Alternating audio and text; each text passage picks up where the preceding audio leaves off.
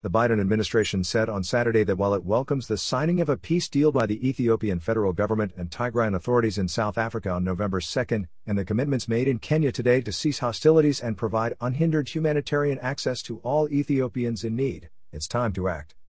We welcome the commitment to unhindered humanitarian access and clarification of cessation of hostilities implementing arrangements articulated in the declaration of the senior commanders meeting on the implementation of the Ethiopia Permanent Cessation of Hostilities Agreement announced today in Nairobi. United States Department of State spokesperson Ned Price said in a statement received by Today News Africa.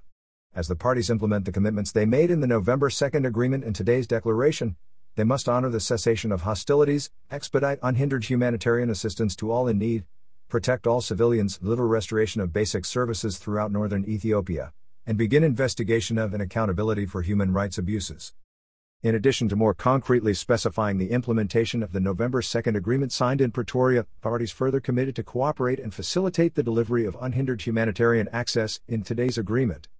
We welcome the humanitarian access permissions that have already been restored as well as the firm commitments for humanitarian assistance to flow to the Tigray region and the affected areas of the Afar and Amhara regions to address the needs of the most vulnerable.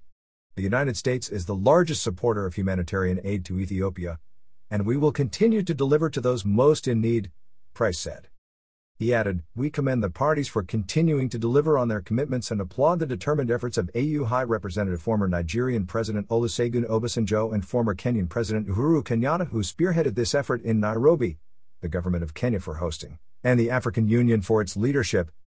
The United States will continue to support the implementation of the November 2 agreement and efforts to achieve a lasting peace.